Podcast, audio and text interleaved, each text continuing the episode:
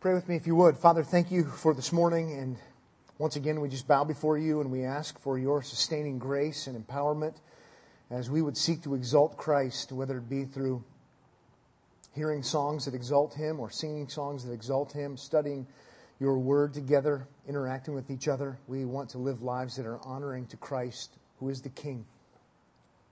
We would ask you to help us to do that even now. In his name we pray. Amen. I want to begin this morning by asking you a very important question. And that question is What is the gospel? What is the gospel? It's an important question because the Bible tells us in 1 Corinthians chapter 15 verse 3 that the gospel is the most important thing in existence. What is the gospel? If you are a Christian, you should be able to answer that question. If you are not a Christian, perhaps you can answer that question. Hopefully, today will help you to be able to answer that question. Well, while we should be able to answer it if we're Christians, and while it's the most important thing in existence according to the Bible, I want to give you a sampling of answers I've heard to the question what is the gospel? The gospel is Matthew, Mark, Luke, and John. The gospel is following the golden rule. The gospel is loving God and loving your neighbor. The gospel is that good Christians go to heaven when they die. The gospel is following the example of Jesus. Now, such answers we might expect to hear on jaywalking on the Tonight Show, or if that doesn't strike a chord with you culturally, Bill Cosby's kids say the darndest things. But not from people who are really Christians. Those answers are in another time zone apart from what the gospel is. And yet, time and time again, when you ask someone, what is the gospel? They give those kinds of answers. Professing Christians give those kinds of answers. It gives us a bit of an indicator of just what kind of a day we're living in. Where the very thing that makes Christianity Christian, which is the gospel, is something we can't even define in the most simplest terms. The gospel is the good news that God saves sinners based upon the perfect work of his Son. The gospel is that God saves sinners based upon the perfect work of his Son. That is the gospel. Now, I know that there's more detail to the gospel, absolutely, but the gospel is not about us trying to follow Jesus, as good as that might be. The gospel is not us trying to follow the golden rule, as good as that might be. The gospel is completely separate from anything that you do. It is that God saves sinners based upon the perfect work of his Son, and he calls everyone to believe in him. That's the gospel. Well, thankfully, we have a book like Romans. And if you have your Bible, I'll invite you to turn to Romans. We've been studying Romans. And Romans is a book given to us by God to explain the gospel. Interestingly enough, it was written to people who were, in essence, new Christians. So it shouldn't be that difficult for us, even though we have to engage our minds. It, it's meant for people who are like you and people who are like me and people who are less mature uh, than some. It's meant for regular people, though. It's not meant for theologians, so that we would understand the gospel, so we would be able to give the right answer, we would be able to embrace it with our own lives and our own hearts. And what Christians have been finding over the years, for years and years and years, as they study Romans, and specifically as they do what we've been doing, as they study Romans 1, and they study Romans 2, and they study Romans 3, and they study Romans 4, for centuries now, Christians have been boiling it all down in simplified terms, and they've been saying the gospel is that God saves by grace alone, through faith alone, in Christ alone. That is not a mantra that I came up with. That is not a saying that I came up with. That is what Christians have been walking away with when they've done serious and thoughtful study of Romans now for years. God saves by grace alone, through faith alone, in Christ alone. And that's what we've been seeing. We've most certainly been seeing it as we've been looking at this text of Romans. It's abbreviated, yes, but we've been seeing it. Let's look at just a sampling this morning as we sort of get ready to, to move on to new ground. But look at chapter 3, verse 24 with me, and let's just see how we see grace uh, all over, we see faith all over, and we see the perfect work of Christ all over. In verse 24, it says, being justified, that is declared perfect as a gift by his grace through the redemption which is in Christ Jesus, whom God displayed publicly as a propitiation or a satisfaction in his blood through faith. This was to demonstrate his righteousness because in the forbearance of God he passed over the sins previously committed. For the demonstration, I say, of his righteousness at the present time, so that he would be, that God would be just or righteous, and the justifier, the one who declares righteous, of the one who has faith in Jesus. 328 says, For we maintain that a man, context of Romans 3, a sinful man, a sinful human being, is justified, declared righteous. How? By faith apart from works of the law. Chapter 4, verse 5, we saw last time. I just can't help but highlight it because it is so profound, says, But to the one who does not work, but believes in him who justifies the ungodly his faith is credited as righteousness. The gospel is all about God's grace, so God gets the credit. It's all about God's Son, so God gets the credit. It is all about applying or personalizing the work of the Son, not by what you do or by what, by what I do, not even by following Him, but personalizing what He has done for me through faith. I make it mine, if you will, through believing in Him, trusting in Him, depending upon Him. And so we can know what the gospel is.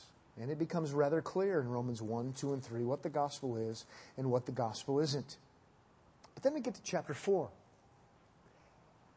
And we have objections. And if you've ever communicated to someone with any kind of clarity how salvation is by grace alone, through faith alone, in Christ alone, and you explain that in any kind of detail, with any kind of clarity, you know that it strikes a nerve. You, you, you know that there are objections. There are questions that come about. In fact, I would encourage you to ask questions about that. Uh, it's important to ask questions about that. Uh, the antagonist is going to ask questions and really question that, and they're going to have a big problem with that. But, but I think it's helpful that all of us would stop and say, well, I have a question. If it's all of God, everything that He has done, well, then what about, surely you can come up with scenarios. Surely as you read your Bible, you'll have scenarios and you'll have questions. It's important you ask the question so that you can answer the question. I love Romans 4 because the Apostle Paul poses the question because we're all thinking it, or at least people are thinking it if they haven't already thought through it, and then answers the question.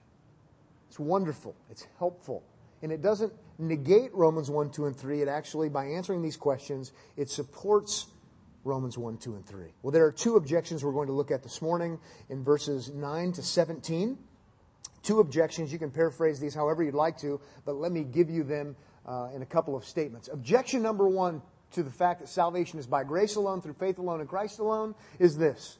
But what about divinely mandated acts of obedience? What about divinely mandated acts of obedience? Now, I've never heard anyone ask it quite like that, right? I'm not sitting at coffee with someone or grabbing something to eat with a friend and they say, Oh, yes, but what about divinely mandated acts of obedience? So you write it however you want. But people say, well, but what about things that God tells us to do? I mean, how can it be only by grace and only through faith and only in Christ? Because the Bible is filled with commands. And so how do you, how do you figure out how the commands fit with, with, things that God says to do with this grace alone, faith alone, Christ alone thing? That, that is a very important question. The second objection is like the first. But what about obedience to God's law? What about obedience to God's law?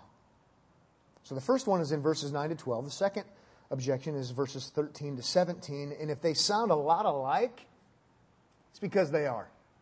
If you can answer the first one, you answer the second one. If you answer the second one, you can answer the first one. Essentially, he's dealing with the same issue. But what happens is, this is such a big deal that he's got to answer it every which way but sideways. He wants to make sure we got this down and figured out, answering the objections. But he basically gives the same answers.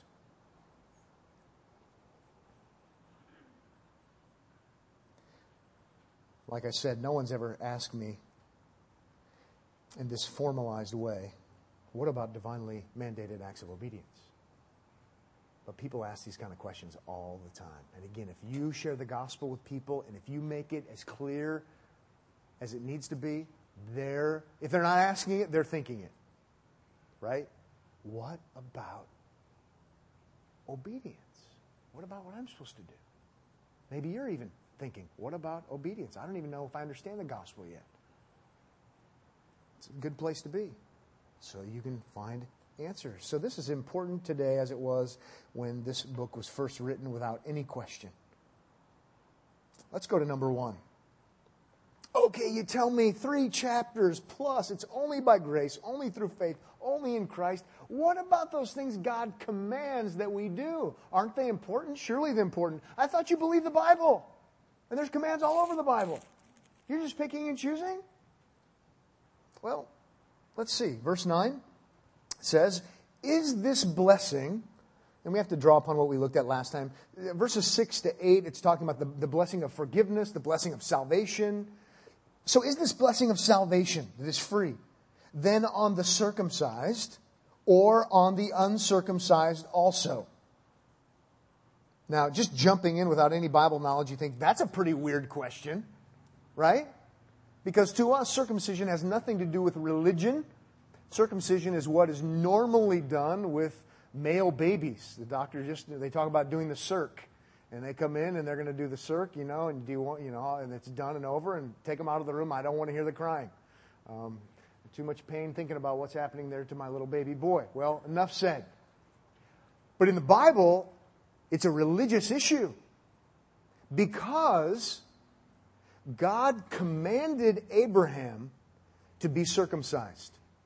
He commanded Abraham to be circumcised so that he would be different than all of the other pagan nations. So then Israel would then have mandated circumcision as a sign that they belong to God. They are people of the covenant. And so circumcision is commanded. It is not an option. It is a religious mandate. And so the question would be, well then what about circumcision? You keep telling me faith alone, grace alone, all this business. What about these things like circumcision? For the sake of time, I'll just reference Genesis 17, but you would want to write it down, maybe even in your margin. Genesis 17, 11 says, God speaking, and you shall be circumcised in the flesh of your foreskin, and it shall be the sign of the covenant between me and you. This is not an option. This is not if you feel led by the Spirit, Abraham. This is a mandate from God. You are to be circumcised. You must be circumcised.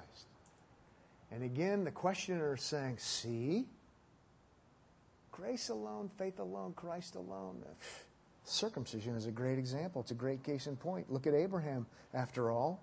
I thought you said you believed the Bible. Well, before we move on and see the question answered, I have to ask you have you ever met anyone, as you're explaining the gospel, making it clear? Have you ever met anyone who says, I've got an objection, what about circumcision? I've never met anyone like that, not in Omaha, Nebraska. It could happen. I've never met anyone like that on, on other continents. But I've been on continents, I've been in countries where they could ask that question if we talked long enough. I bring it up because, in a sense, you could put any divinely mandated action in here as far as principle is concerned. He's using circumcision because that was the big one for the Jews. But you and I can think of other things that God says we are supposed to do, we must do, that people want to use as objections and they want to say, yes, it's faith, yes, it's grace, yes, it's Christ, and it is baptism. Right? That's the elephant in the room. That's the big one. I know it's the big one because Omaha is, last time I checked, which is a while ago, is roughly 60 plus percent sacramentalist. And what I mean by that is they think sacraments, like baptism, are required for salvation. They are required to earn God's righteousness. And so, for practical purposes, even though that's not the issue here, it is a divinely mandated act of obedience, and people are thinking it all the time. Can't be by grace alone, through faith alone, in Christ alone, because I must be baptized if I'm going to have enough righteousness before God to get into heaven. This is very relevant. It's very important, especially where we live and where we function. Well, here comes the answer. Verse 9, he begins answering it by saying at the, at the latter part of verse 9, For we say, you might want to even write in your margin there, Romans 4 3, we say again. He already gave this answer.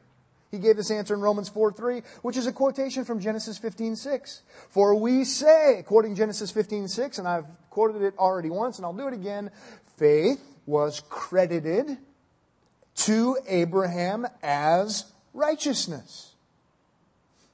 You know how it is when you're having an argument with someone or a debate with someone? You give the right answer to their objection, and then they ask it again, maybe a different way, and you give the same answer because it was right the first time, so it's right the second time.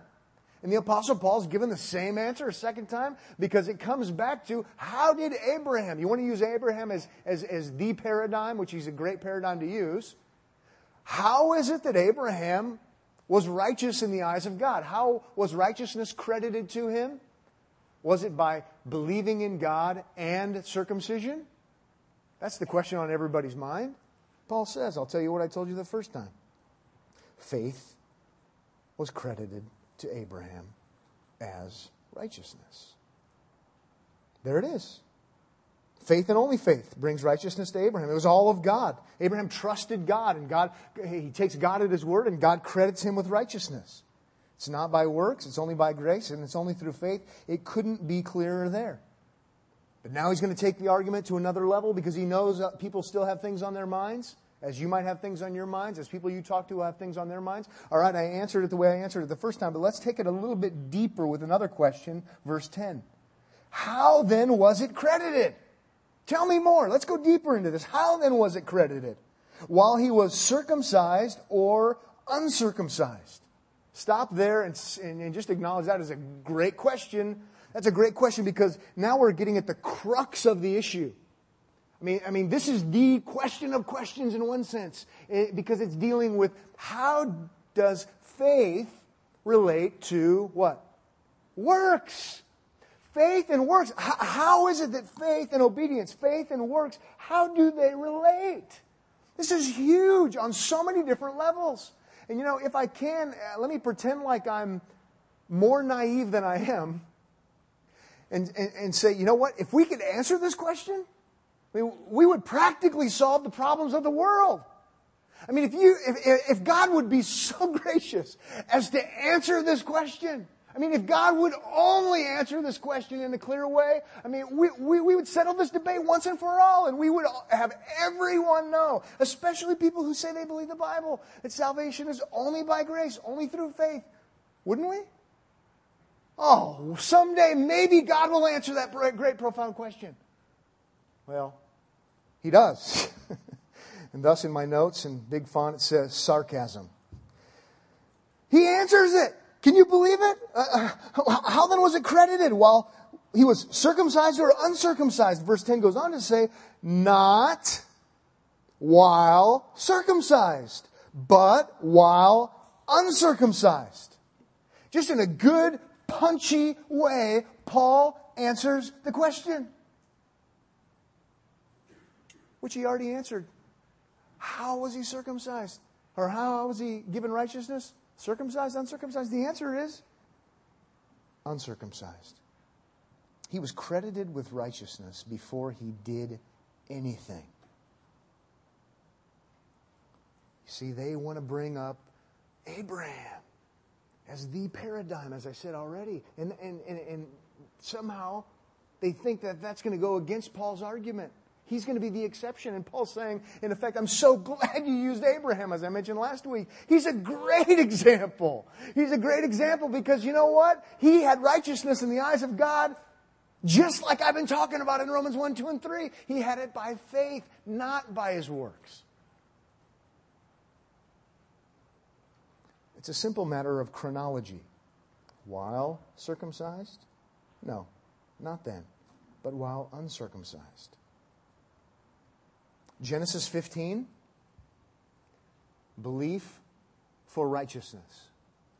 Genesis 17, circumcision out of obedience to God. Which came first?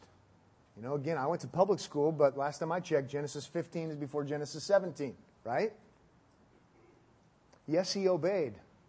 Yes, he did the right thing. Yes, he was circumcised as God commanded, but not to gain righteousness. He believed to gain righteousness. What's interesting about that span of time, scholars would debate about this. At least 14 years passes between that time. That's the conservative side. 14 years. On, the, on the bigger side, Jewish rabbis would tell us 29 years. You see, it becomes really clear. Belief for righteousness, that God is going to give him the righteousness he needs because he doesn't need it to be in a right standing before God. Circumcision, obedience to God, maybe 20 years space. Just it doesn't get any clearer what's happening here. Well, just momentarily, he, he answers the question. Then, really, well, then, then why circumcision? We don't need to spend a lot of time on this, but look at verse 11 where it says, and he received the sign of circumcision. That's Genesis 17 11. A seal. So it's called a sign. You might want to circle that. It's called a seal of righteousness. May want to circle that. Of the faith which he had while uncircumcised. The faith was while uncircumcised. That's where the righteousness came from, from God. And then the circumcision came as a sign. The circumcision came as a seal. The sign is this, this external mark of authenticity, we might say. The seal, again, is showing that, that the letter, if you will, is authentic. As the, the, the letter is sent by someone, perhaps a dignitary, what are they going to do to show that it really came from them and it wasn't uh, somehow um, uh, counterfeited? He's going to melt the wax or whatever they're going to use and take the, the, the signet ring and press it on there to show that it is sealed.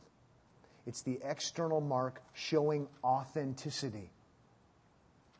Now, we could go off on this, and we probably shouldn't because I don't think he's even wanting us to go this far into it.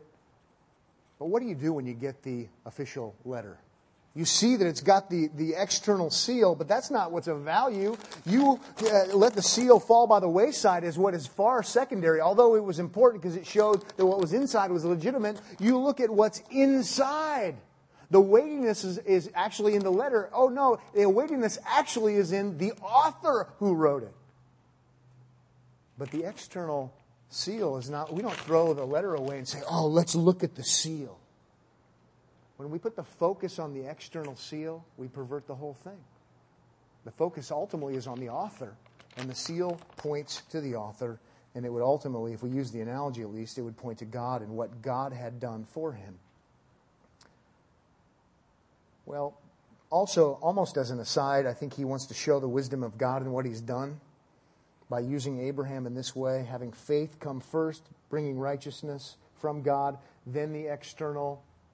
He digs a little deeper in verse 11 to just to show what God did through Abraham. It says in verse 11, so that he might, Abraham, be the father of all who believe without being circumcised, that righteousness might be credited to them. See, what he's doing is, is God in his he's just showing how wise God is here. By having Abraham justified before circumcision, which is a Jewish mark, He shows everyone the way to God, not just the Jews. And the way to God is belief for righteousness. And it shows Jew and Gentile that's the only way to God belief for righteousness. If it would have been the other way around, Abraham could have perhaps in some way or another, even though it doesn't even work, be the example to the Jews. But then what about the Gentiles? He's shown to be the example to everyone. Verse 12 then elaborates and says, And the father of circumcision to those who not only are of the circumcision, but also follow in the steps of the faith of our father Abraham, which he had while uncircumcised. So again, God in his wisdom chose Abraham, and he chose to make Abraham his, to give Abraham righteousness, not by what Abraham did, but by trusting in God, by belief, so that Abraham can be the example. Whether you're Jew or Gentile, you want to know how to be right with God? It's not through circumcision. It's not through external acts of obedience. It is by trusting and depending upon God and God alone all of this goes back to what we call the Abrahamic covenant. You can take the time, maybe at a later time, to look at Genesis 12. You no doubt want to write it in your margin. All the stuff he's talking about in verses 11 and 12 ties back to the promise given to Abraham in Genesis chapter 12 that through him all the families of the earth would be blessed. You see, he's showing everyone, if you will, Jew and Gentile, how to get to God, how to have a right relationship with God, and it's through faith. Then we move into the New Testament in Galatians. You can write down Galatians 3 8. He's quoting the same passage in Genesis 12, showing his connection even to Christ. Abraham is the example. He is the example because he believed God. God credited it to him as righteousness. And I can look at you and say, Look at Abraham. He's the example. And I can look at a Jew and say, look at Abraham, he's the example. And if you have Jews and Gentiles, you've just included everybody on the planet. The way to God. It's always been the way to God, always will be the way to God. Not faith in works, not faith in circumcision, not faith in baptism. By grace alone, through faith alone, in Christ alone. And Abraham doesn't take away from that. He actually is the case in point. Right? Makes sense? It's all by God's grace. And Abraham shows us that. He's not an exception, he's actually an example. Let's move on to a second objection that comes about, which is really like the first one. But what about obedience to God's law? It's, a, it's the same thing, and I think it's probably because this is just how we are. I mean, as fallen human beings, what do we do? We, we have a constant stranglehold on God and His glory, and we want to get there ourselves, and we want to do it ourselves. It's not just the American way, it's just the fallen, sinful human way. We want to get our grubby mitts on the glory of God and somehow show through what we do, we can earn favor with God. Never mind what God has said already about us, that we could never do it in a bazillion years or lifetimes. There's something in us that, that, that is tied to our sinfulness that we want to show and say we can do it. When God has said, I and I alone can do it, it's only by grace. We, we in effect say, You want to bet? I can do it. So that's why I think you have time and time again in the Bible the reiteration, the reiteration, saying it another way, saying it another way, saying it another way, because there's all, there are always these objections because the sinful human heart always wants to play a part in salvation. So you're not going to learn anything new in one sense now because he's essentially saying the same thing. Look at verse 13 where this comes up, not in the form of a question, but really he's addressing a question. For the promise to Abraham or to his descendants that he would be heir of the world, this is back to Abrahamic covenant, was not through the law, but through the righteousness of faith I think the NIV does a clearer job at the end, even though it's not as literal. It's a good explanation. The end reads, the righteousness that comes by faith. Because the faith is not the righteousness. But what I want you to see in verse 13, I underlined law and I underlined faith. Because that's what we're meant to see. Those are the contrasts. Did, did all this come to Abraham through law? No. It came through faith.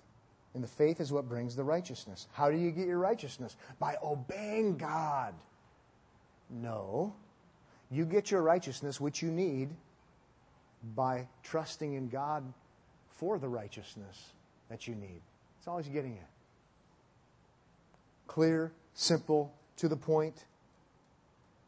Before moving on, I, I might want to just remind you of the context of Romans as an aside. Romans 1, 18 to chapter 3, verse, oh, what is it, 19, 20? Depravity, depravity, depravity, depravity. What we've been learning is biblical anthropology, the study of humanity. And we've seen sin, sin, sin, sin, sin, sin, sin, sin, sin, to the point where it says in Romans chapter 3, verse 10, I keep mentioning it because it summarizes the whole thing really. No one does good, no, not one. No one is righteous, no, not one. You see, if we could just keep that in our minds, that would end the debate. Because as soon as I think, I, if I keep God's law, then He will accept me. I've just shown that I forgot about biblical anthropology. No one does good, no, not one. There is none righteous, not even one. I can't keep God's law. This whole thing is ridiculous.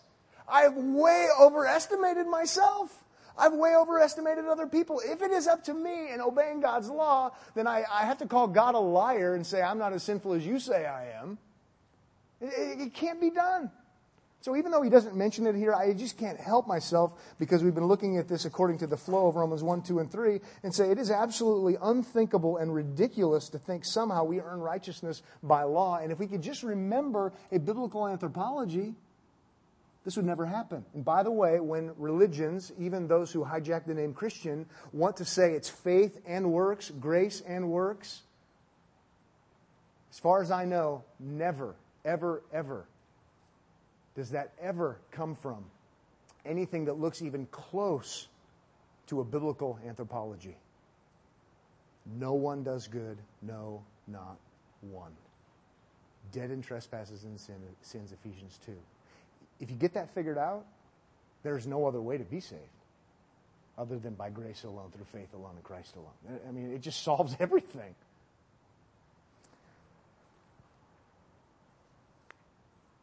Back to what he was saying. Pretty interesting, too, by the way. I should just add before we move to the next verse that, yeah, it makes sense that Abraham isn't justified by obeying the Mosaic law, given the fact that the Mosaic law hadn't been given yet. But maybe that's for another discussion. kind of interesting. Uh, well, he gets a little bit more polemical, if that's possible. And uh, he, if there's ever a time to get more negative, it's in verse 14 because the gospel is at stake. In verse 14, it says, For if for the sake of argument. Okay, let's just argue this out. For, for if, in verse 14, those who are of the law, we, we know that they don't actually keep the law because they can't in light of Romans 1, 2, and 3, but they say they're going to, they do externally. So, so if, just for the sake of argument, those who are of the law, they, they say that are law keepers, if they are heirs, heirs of salvation and all that it entails, check out the end of verse 14. Faith is made void, and the promise is nullified or worthless. I think he's kind of picking a fight. he's using abrasive language. Um, he's calling people stupid. He's saying this is a big deal. Let me just if with you a bit, is what he's saying. Let, us just do this on a hypothetical level. And again, I underline for the sake of seeing the contrast law and faith. If it is by law that we're heirs, if it is by law that we get the righteousness that we, des- that, that, that we need, if it is by law, which is an absolute impossibility, it can't be that. But if it is that way, then faith and righteousness through faith is null and void. And that's a big deal because God has said in His Word, as we've already seen in Genesis, the way to get righteousness, the righteousness you need, is by faith. So if you want to play games here, is what he's saying, and you want to say righteousness is by works, righteousness is by obeying God's law, and that's how you earn favor with God, you know what you just did? You just made faith, which is what God said, null and void. I'm calling you stupid because you call God stupid. This is, this is a big issue. In a sense, how dare you do that? But just know the logic of what you're doing. As soon as you say, I can achieve the favor of God, you have made what God says, which is a favor with God through faith, is null and void. And on a practical level, when you hear people talk about the gospel, and it is faith, yes, and what you do, if it is grace, yes, and something that is done, you know what? You just need to have screaming in your mind, just echoing in your mind. You need to hear the two words, null and void. Null and void is what you need to be hearing. Because by them suggesting what they're suggesting, they are saying what God has said is disqualified. Because it can't be both ways. It can't be both ways. This, this, it doesn't work. He's not allowing for any sense of pluralism here. And, and both systems work because you know what? A lot of different road, roads lead to God. No, he's not doing that.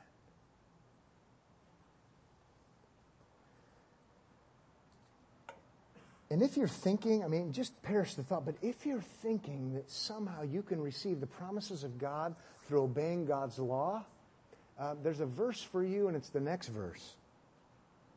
Verse 15 says, For the law brings about wrath. Zing! That's what that is. That's a zinger for you. Oh, oh, there's a promise for you, all right. Those of you who think you can earn your way to God and somehow you play a part in it, it's not only by faith. Yeah, there's a big fat promise for you. The law brings wrath. There's your promise. You know, that, that's a death blow. There's never a possibility that law could ever get you to God. It just can't happen because you're a sinner. Romans 1, 2, and 3. So you want law? You get wrath. Because you, you, could never, you, you could never be righteous enough. How about just hypothetically, right now, if you could live a perfectly righteous life? Which can't happen. We'll get there in Romans 5. It can't be. Even if you did all the externals right, you can't live a perfectly righteous life, but just hypothetically, if you could, you've got past unrighteousness to deal with. It can't be, there's no way. The, the only way, if you want to deal with God on the basis of law, it is lights out for Pat. It's only going to lead to one thing, and that's wrath, because we've got a righteous God. Remember all the stuff we've been learning in Romans 1, 2, 3. He is righteous, He is just, He is fair, and according to His righteous and just, fair rules, and He has the right to make the rules because He's the Creator, the wages of sin is death. If you want to play games with God and say, let's do this based upon law, you're smoked. You don't want that. You don't want that at all.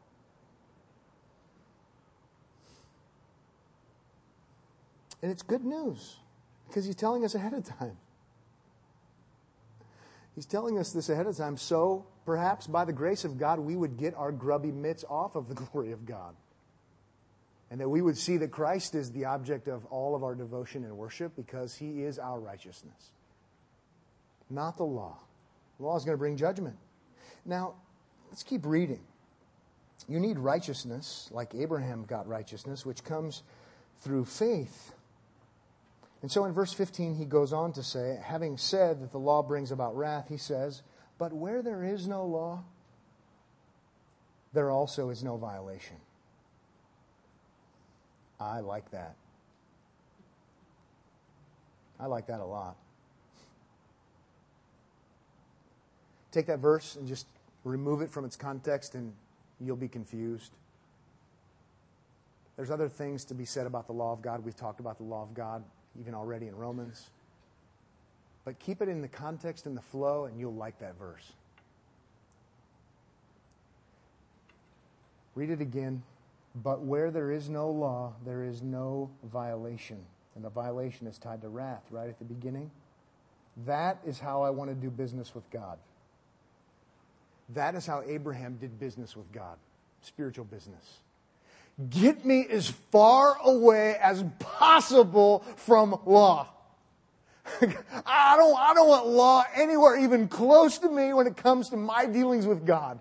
God, I need you. I need your righteousness. I, there's only one way I could ever get it. Just keep the law away from me. I need your righteousness. It comes to me not by anything I do. It comes to me by faith. And so if I can get myself away from the law, there's no violation and there's no wrath.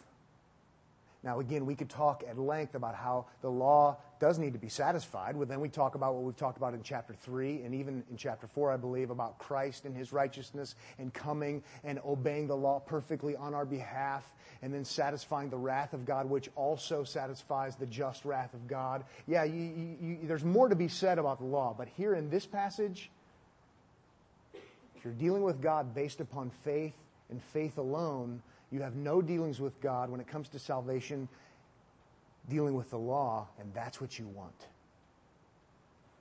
If verse 15 is still difficult for you, for you to understand, draw a line or make an arrow or something to verse 13. Keep 13 and 15 together, and it will help verse 15 to make sense. I say that because I probably read verse 15, I don't know how many times and couldn't get my mind around it. And then you keep it in context and keep it in flow. Verse 13 says, For the promise of it to Abraham or to his descendants that he would be heir of the world was not through the law. See, he was, he was 10 time zones away from the law, but through the righteousness of faith. Not law, but faith. I need to deal with God not on the basis of law, away from law, but based upon faith. That's all he's saying and then it makes more sense to us. Keep law out of your dealings with God. Drawing out the logic even more, gets pretty thick. Verse 16 comes as, as number one, a rushed sentence in Greek. You might even see it in, in your translation because there's a lots of abbreviated words. But I think the idea is Paul's wanting us to, to feel the, the intensity of this and the drama of this and the passion of this. These are the most important things imaginable. You gotta get this. If you get anything, make sure you get this. Taking the italicized words out doesn't quite catch it, but I'm going to do that in the New American Standard that I'm reading from. For this reason, by faith, in order that in accordance with grace. It doesn't really flow. It doesn't really make a lot of sense. Maybe you add the italicized words and it helps it flow a little bit better. But the idea is you've got it by faith in order that it may be by grace. He's linking faith with grace, and, and he does it in a great way. Please get this. Okay, we're going to go to the wall for it being by grace alone. Because if it's by grace alone, then it truly legitimately, legitimately is by grace alone. You got to have those together. This becomes important because, again, dishonest, misled, misguided, who knows what you want to call them, religious leaders sometimes hijack biblical words. And they make them mean other things. And so we talk to people who talk about grace. God gives you the grace to obey Him and gain your justification. That's when Scooby Doo goes, hmm? I don't, what? And they use words like faith. God's grace through faith. Oh, in Jesus. But you do a little investigating and you do a little questioning, you do a little prodding, just to find out what do you mean by these words grace and faith and Christ. And what you find is they won't dare say it is only through faith or it is only by grace, or it is only by Christ. And I love it where Paul takes these two realities and he forges them together in the same verse, and he, in effect, says, You want to bet? If it's by faith, and truly and genuinely and only by faith, then it is by grace. Think about that. That's what he's saying. if it is truly and genuinely, purely by faith, then it is genuinely, truly, purely by grace. It is really grace. With that in your mind, here's what it's not it's not faith. Oh, yes, we all know Abraham faith. It says it had faith. It's right there in the Bible. But he also did the right thing and earned the favor of God. By believing and doing, he was justified. That's faith and obedience or works, and it's not grace. Just think about it. Grace is a gift. You do nothing.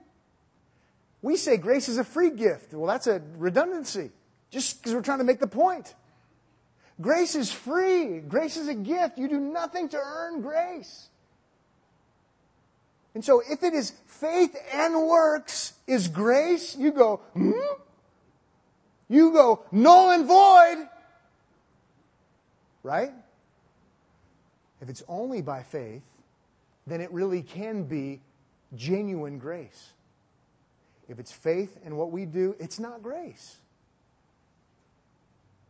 It's not grace. And then ultimately, it's not all of Christ. Now, let's think this through a little bit more. How do I, let's think about this as Christians. Okay, God has His Son die for me in my place. We'd say, that's grace. I didn't deserve it, I didn't earn that. So it's all Christ in His righteousness, and it's only by grace that He has Him come now, the big question is how do I appropriate it? How do I make it personal? How do, how, how do I make Jesus' death effectual for me, if you want to use a more profound word? We would say, in light of Romans, by faith alone. Right? Trust, dependence, nothing I'm really doing. Because if it is by faith and trying to keep the commandments, it's not by grace. It's by partnership. It's not grace, though. So that's why Romans has been so clear, and that's why Christians now for a long time taking Romans seriously, grace alone, faith alone, Christ alone. I love verse 16, forged together by faith in order that it may be in accordance to grace, because otherwise it can't be verse 16 goes on to say, uh, wonderfully, so that, there are so many so that's in here. I mean, it, I didn't have very much fun studying this week. Uh, I may have had some struggles in my sanctification this week. It's kind of difficult to do. You're studying the Bible, and uh, it's not good to study the Bible with a bad attitude part of the time. And uh, studying the Bible is supposed to sanctify you, but you're like, I got trying to follow the train of thought. I'm, you got to walk away. But he's heaping idea upon idea upon idea upon idea, no doubt. So I pray when I study. but, but more seriously, so that we can see that th- this is not an afterthought. This is not shallow. This is well thought out. This is deep. This is profound. You got to get this. So he's going to add another so that in verse 16, so that the promise included in the promise is going to be all the blessings of salvation and more, so that the promise will be guaranteed.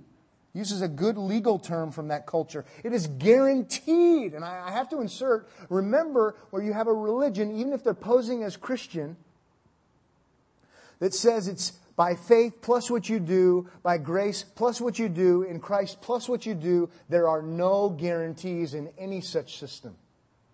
It's the treadmill system. And here, if it's only by grace and only through faith and only in Christ, I love it that he says, so that the promise will be guaranteed to all the descendants. This is fantastic. Not only to those who are of the law, believing Jews in this context, I think, but also to those who are of the faith of Abraham, even Gentiles. Who, who is the father of us all, Jew and Gentile? All believers are, are, are tied in with Abraham as our father.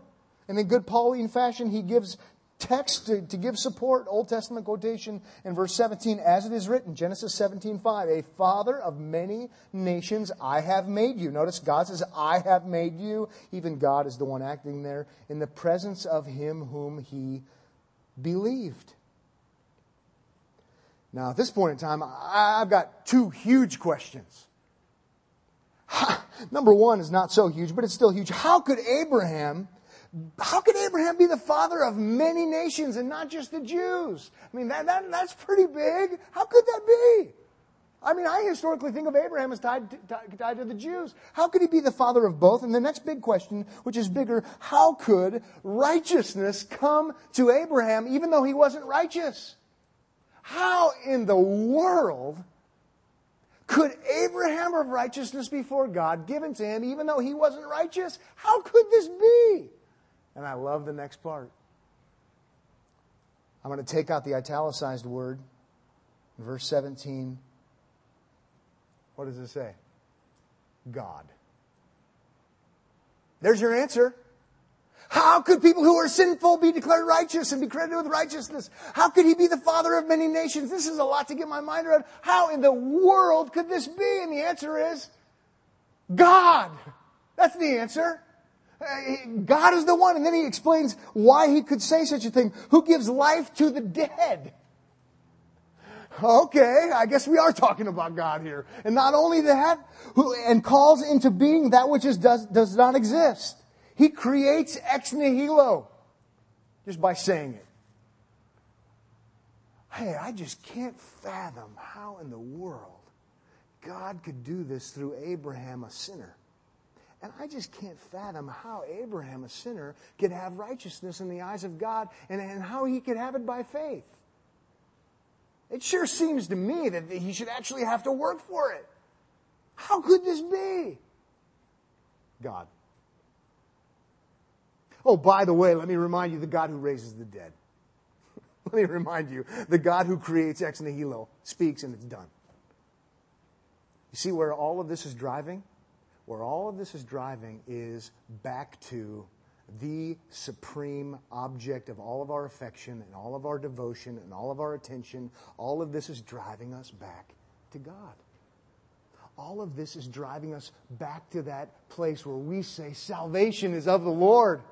Salvation is not by works in any way, shape, or form. Salvation is based solely upon God and His wonderful love and His great grace that motivated Him to send His great Son to live for us and to die for us and to rise for us. God! That is how I can have righteousness even though I have none. I have it based upon the work of His Son. God gets the credit for that. It reminds me of Bach. Bach, we're told, at the end of his music would always write S D G from the Latin soli deo gloria. To God alone be the glory. Yeah, that's right. You know, the gospel we preach, we proclaim, we herald as a church should have S DG written all over it. And the gospel that you believe should have SDG written all over it. And the gospel that you proclaim, whether it's here in this place, in a different country, downtown, on a campus, wherever, it should have SDD, SDG, Soli Deo Gloria, all over it. And the only way that that is possible is if that gospel is a gospel that says God saves sinners by grace alone, through faith alone, in Christ alone. And then we know, soli Deo Gloria. There is no boasting, right? Romans chapter 4, Romans chapter 3, because our boasting is only in Him, and it is to God alone be the glory. Now, I had two conclusions today. That was the positive one, and I wanted to end on the positive one. I really did. In fact, I did it out of order, but it flowed better there, so now I'm going to give you my second conclusion. I hate to end on a negative, but what do I say? I have nothing to say. I have no excuse. I stand condemned before you. Should have been more creative. Just one more thing about all of this you read Romans 1 to 4. You read Romans 4, and you perhaps even do what I've done, and I've highlighted every time it talks about faith or belief or believes. And, and, you, and you say, how could it be any more clear? I mean, it just doesn't get any clearer than this. Surely everybody, at least who says they're a Christian, believes this. And then, a religious leader leading many, many, many, many, many, many people using the name Christian says, did these works of, did these works, speaking of Abraham's works, did these works play a role in his justification? Answer, according to the Bible, yes.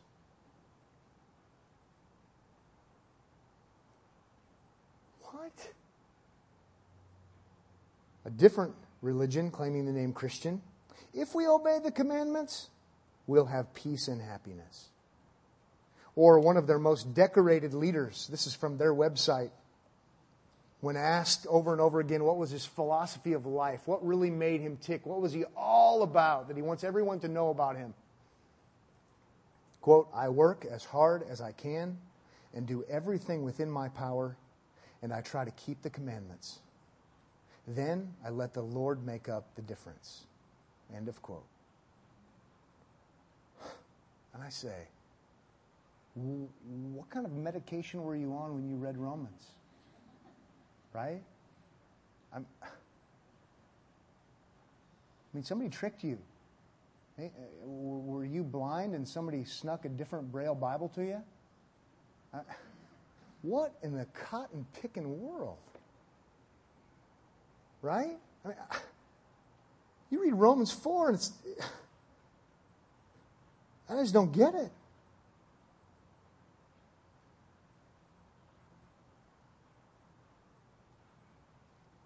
Listen to 2 Corinthians 4, verse 3 and 4.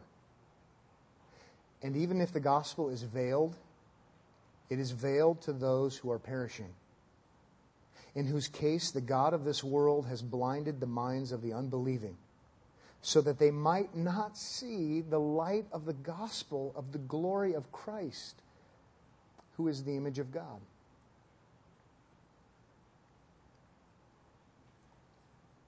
And now I'm even more burdened for people. Satan has blinded the minds of the unbelieving so they will not see the glory of Christ. Now I have a better understanding of why they read Romans 4 and conclude the exact opposite of what it says. Because it's a spiritual matter. Not only are they themselves sinners in their hearts, but they've gotten a double whammy, if you will. Their own sin is clouding their mind, and then Satan blinds their minds. So it makes me want to preach the gospel. Because I know, even though God is the only one can, who can open their eyes and take away the blindfold and give them a new heart, I know that God works through means. According to Romans chapter 10, how will they hear without a preacher? So I want to, and I want you to be faithful at proclaiming the truth of the gospel, knowing that if if they're ever going to believe, if the, if, the, if, the, if the mask is ever going to be torn from their eyes, if God sees fit to do that, which only He can do, it is going to be through the gospel. So we keep proclaiming, we keep preaching, we keep praying. And finally, let me say, I need to apologize. For years now, I've been saying Romans 1, 2, and 3 is about sin and depravity. Chapter 4 is about salvation. Chapter 5 is about salvation. I still think that's true. But you know, I, I, have to add chapter 4 now to my list of chapters that are about depravity and sin. Because it serves as a great example of a text that couldn't be clearer. And yet, over and over and over again, people conclude the exact opposite of what it says. And so Romans 4 shows us just how sinful we are as depraved human beings apart from God's sovereign intervening grace. And so we pray, and so we preach, and so we live for the gospel. Pray with me if you would. Father, thank you for Romans, and thank you for the fact that salvation is of the Lord, and it's not because we're smart, and it's not because we somehow are going to work hard. It's only by your grace. And for that matter, none of us here should even believe it. Because we too are sinful and we too had our minds blinded by Satan. And for whatever reason, we don't even know why. Ultimately, you know why. Ultimately, it's for your, your good pleasure. You have chosen to, to remove masks, you've chosen to give hearts. And we're really, really, really thankful. Help us to praise Christ and only Christ for our salvation. And help us also, God, to be faithful at speaking the truth about Christ to those who are around us, praying all along for you to work supernaturally in their lives so that they could see the excellency of the glory of Christ. In His name we pray. Amen.